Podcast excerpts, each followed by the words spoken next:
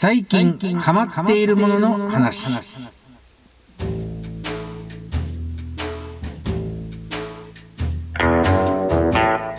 はい、えー、改めまして、えー、こんにちは。荒健と申します、えー、2020年夏に、えー、妻と、えー、半年になる息子とえー、伊豆に移住しまして今は伊豆ライフを満喫しております、えー、このラジオは伊豆の、えー、田舎暮らしの話だったりとかサブカルの話だったりとか趣味の自転車の話を、えー、していきたいと思っております。ということで、えー、今日は、えー、ハマっているものの話ということでですね、えー、どちらかというとサブカル寄りの話サブカル寄りの話になっております。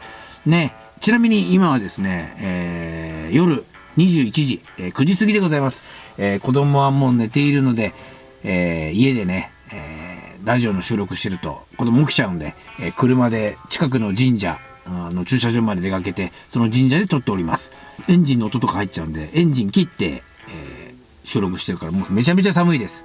12月の1日、え伊豆地方もう5度切ってるんじゃないでしょうかね夜。めちゃめちゃ寒いです。はい。今ダウン着てねえー、撮ってますけれどもダウンの音がシャカシャカシャカシャカ入ってしまったらすいません。耳障りですいません。はい。えー、ということで、えー、今日はハマっているものの話なんですけれども、最近ハマっているもの、えー、セブンイレブンのフレンチクルーラー。あれハマってますね。知ってます？セブンイレブンのフレンチクルーラー。あの、形状は、まあド、まあ、ドーナツですよ。で、こう、ドーナツの周りのところがこう、ひねってあって、半分だけチョコでコーティングされてて、で、間にクリームが挟まってるってやつですね。うん。フレンチクルーラーってミスドだけのものなのかなと思ったんですけど、あれ、名前そのまま使っていいのかなとか思ってたんですけど、フレンチクルーラーっていうのはあれですね、こう、ひねってあるドーナツのことをフレンチクルーラーって言うらしいですね。だから、ミスドが使ってても、あの、セブンイレブンで使っても、商品名として使っても構わないということみたいなんですけれども、えー、これかなり多分売れてるでしょ、セブンイレブンで。スイーツのコーナーの3分の1フレンチクルーラーですもんね。ちょっと量多すぎないっていう。それでもやっぱり全部ね、完売してる時とかありますからね、かなり売れてるんじゃないでしょうか。ほぼ毎日食べてます。うん。ああいう形状のもの僕好きだわ。なんかこう、パンより、パンみたいに分厚くなくて、シュークリームよりもちょっと厚いみたいな、あの、生地にクリームが挟んであって、チョコでコーティングされてるとかも最高ですね。うん。シュークリームのシューだとちょっと薄くて食べ応えないけど、で、パンだとちょっとお腹いっぱいになりすぎちゃうけど、あのフレンチクルーラーの、あの、クルーラーの部分、クルーラーの部分って言っていいのかわからないですけど、あの部分、ちょうどいいわ。うん。ああいう形状のもの大好きでもうハマりまくってます。でもね、40過ぎたおっさんがね、あれ毎日食べること想定してないと思うんですよ、セブンイレブン側も。だからかなりね、体にダメージきてると思います。糖分とか。うん、絶対にやばいっすね。うーん。僕もね、やばいと思ってるんですよ。で、妻にまた食べてるってね、あのー言われるんですよ。うん、で、それ言われたくないから、うん、言われたくないからやめりゃいいんだけれども、でもやっぱ食べたいから、車でセブンイレブンに買いに行ってね、車の中で隠れて食うっていう。隠れて食うようになったら多分俺終わりだと思ってるんですよ。ちょっとどうやったらフレンチクルーラーやめられるかな。せめてね、週1ぐらいにしておきたいな。1日1個じゃなくて、週1ぐらいにどうにか、えーバランスよく食べられたらなと思ってるんですけれども。まずこれね、セブンイレブンのフレンチクルーラーハマっております。あとね、海外ドラマで、1個ハマってるのあります。まあハマってもう見終わったんですけれども、Amazon プライムで配信中のザ・ボーイズ。うん、これ面白い。うん、ヒーローのね、えー裏側を描いた、あお話なんですけれども、ヒーローってスーパーヒーローですね。インクレディブルファミリーみたいなもんですね。えーで、インクレディブルファミリーみたいなやつでもっとこう、ドロドロとした部分を描いた実写ドラマですね。はい。うん。こうセブンというね、ヒーローたちのチームがあって、えーそれをプロデュースしてるのが大企業のボートっていうね、えー会社なんですけれども、えーまあいろんなヒーロー出てくるんですよ。えー男のヒーローも女のヒーローも、えー半分魚みたいなヒーローも出てきて、で、えー地球を守ってるんですが、でも、そのヒーローたちの裏側は結構ドロドロしてて、えー権力争いとかね、名声とか、あの、私欲に、えーまみれ放題で、もう本当裏側がとんでもなくドロドロしてるんですね。まあそういうところを描いたもんなんですけれど、え描いたお話なんですけれども。えー、でね、殺されたりするシーンもね、描写が結構グロい。うん。で、こう、ちょっとセクシーな性的描写も過激でね、えー、ヒーローものを描いてるんですけれども。でね、えー、それぞれこうヒーローは特殊能力を持っていて、で、この特殊能力というのがね、ポイント。うん。ヒーローたちがね、この特殊能力をどう手に入れたかっていうのがね、この話の肝です。うん。でね、こう、結構テーマもちゃんとしてて、こう SNS に踊らされてしまってる対象だったりとかね、企業と政治家の腐敗だったりとかね、そういう部分がちゃんと、なんか現実のあの話かなっていうような感じで、えー、お話の中とリンクしてて、えー、エログロだけじゃない、なんかね、妙に説得力があるお話になってるんですけれども、主要キャストの中に日本人のキャストも出ててね、えー、キミコという役で、えー、福原カレンさんという方なんですけれども、えー、スーサイド・スクワッドにもね、えー、出てたみたいで、あの、刀役っていうとこかな？刀役っていう、刀役でいいのかな？それで出てたみたいです。うん。でね、ビリー・ジョエルがね、うまいところにね、あの、使われていて、それがね、すごいなんかいい。なんかグロくてドロドロしてる中でなんか安心するんですかね？すごく、あの、効果的に、えー、使われています。で、2020年の9月からシーズン2が始まって、えー、8話が、えー、終了しました。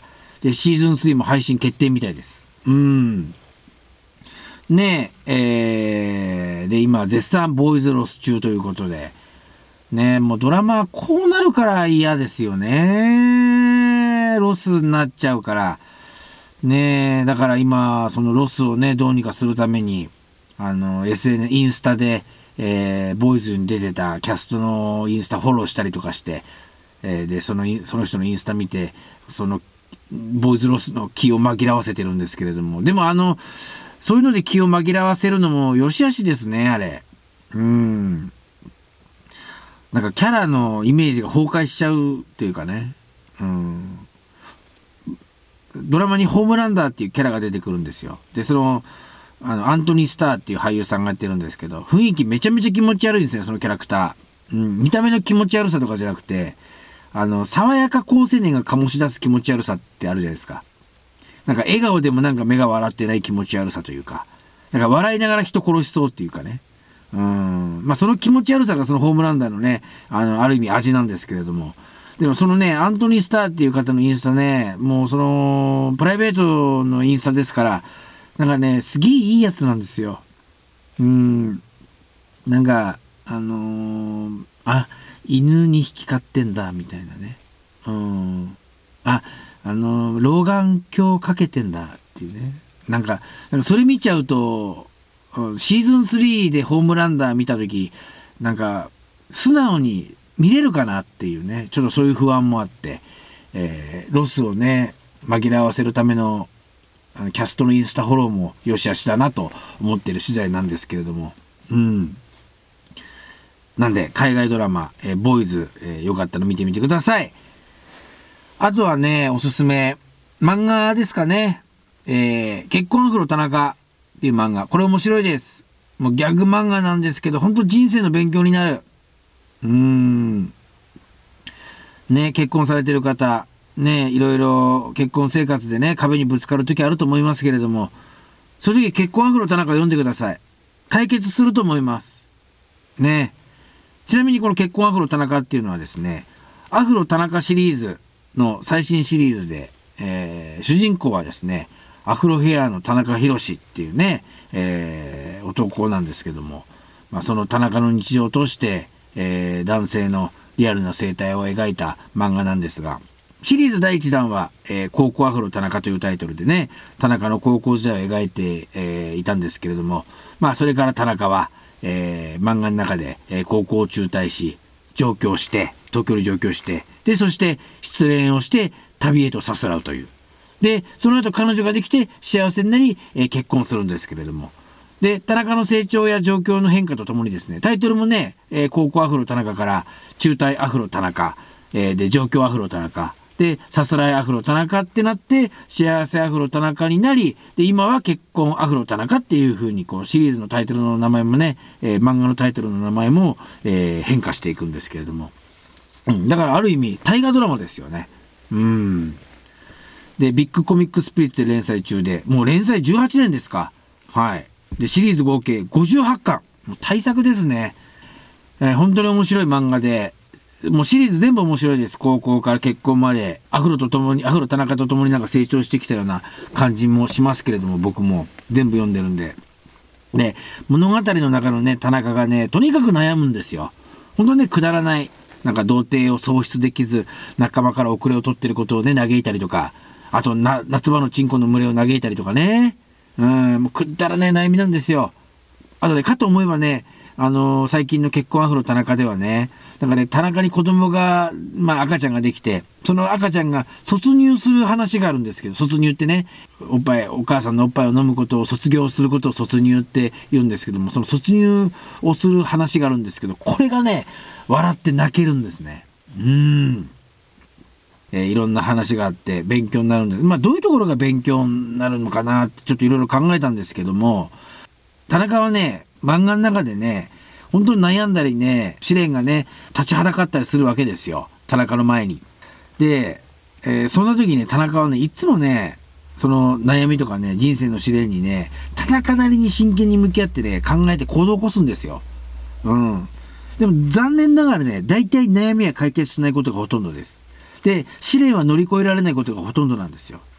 でもね、この漫画読んでるとね、あのそれでいいんだって思えるんですね。うん、悩みは全て解決できるわけじゃなくて、試練は全てが乗り越えられるわけでもない。ということをね、ほんとね、あの、知らされる。うん。でも、こう、田中はいつもね、あの、悩みや試練にね、真剣に向き合うことで、なんかね、学ぶんですよ。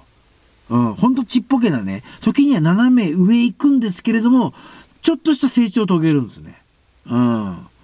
だからね、僕はね、そんなね、漫画の中の田中の生き様からね、人生において重要なのは、悩みや試練にね、真剣に向き合ってね、考えて行動を起こすことなんだなっていうことをね、学ばされましたね。うん。今メールがピッポンとなりましたけど、お気になさなさらずということで。えーね、結婚生活もそうです。ね、結婚相手、所詮他人、価値観が全く同じだなんてことはありえないじゃないですか。もうぶつかって当たり前です。でもね、えーそれでもこう相手のことを真剣に考えてね、えーこう行動を起こせば、何かしらの変化が起きるんじゃないかなということをね、えー漫画でね、学ばされました。うん。本当もうギャグ漫画って侮ってはいけません。もうね、この漫画ね、こう小難しく私生活に実装不可能なね、そんじょそこらの結婚指南本とはね、もう全然違います。もう結婚生活のバイブル、もうね、人生のバイブルになる一冊でございます。これぜひ読んでみてください。うん。面白いですから。ギャグ漫画としてももちろん。はい。え今日は、え今おすすめのもの、え3つ、え紹介しました。